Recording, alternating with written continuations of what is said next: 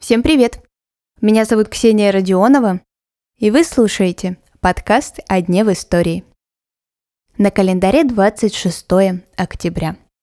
И в этот день, в 1842 году, родился Василий Васильевич Верещагин.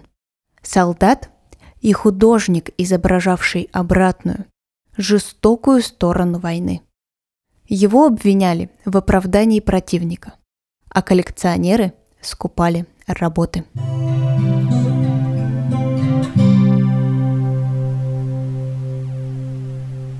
Художник родился в Череповце в дворянской семье.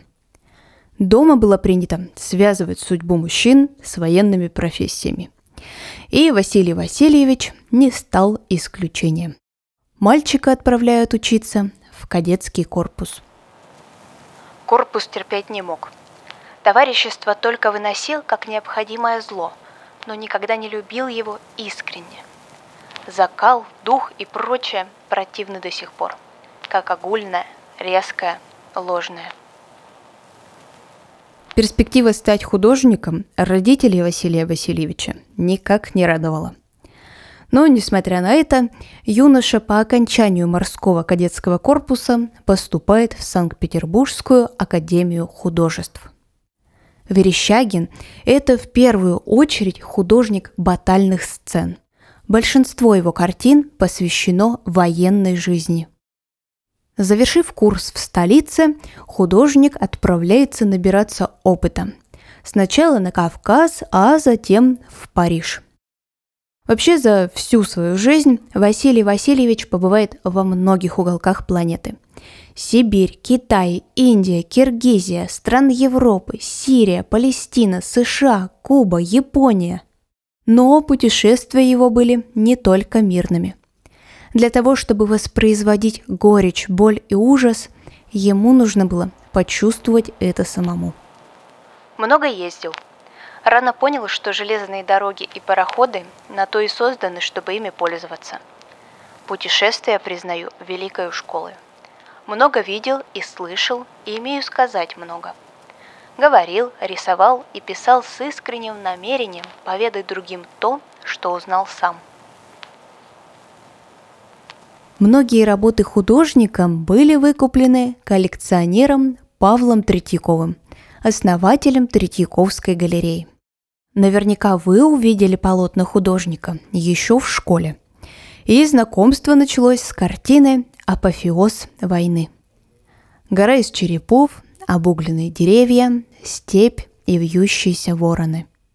Посвящается всем великим завоевателям, прошедшим, настоящим и будущем.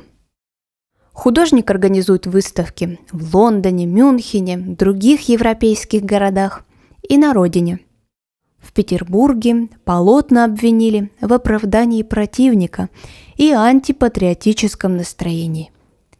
Поговаривали, что император Александр II ознакомился с работами и признал их крайне неудачными. Часть своих картин Василий Васильевич уничтожил – и даже отказался от звания профессора Императорской академии художеств.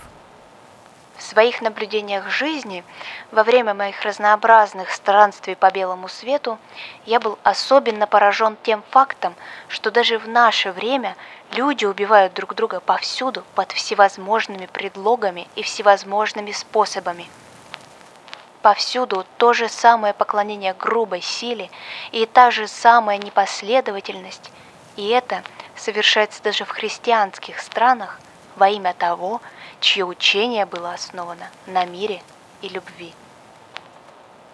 С началом русско-японской войны Верещагин отправляется на фронт. Эта война стала последней в жизни Василия Васильевича. В 1904 году он погиб в Порт-Артуре. Сегодня работы художника можно посмотреть в Русском музее и Третьяковской галерее. Сегодняшний выпуск подошел к концу. Не забывайте подписаться на подкаст на календаре, и мы услышимся совсем скоро. Хорошего дня!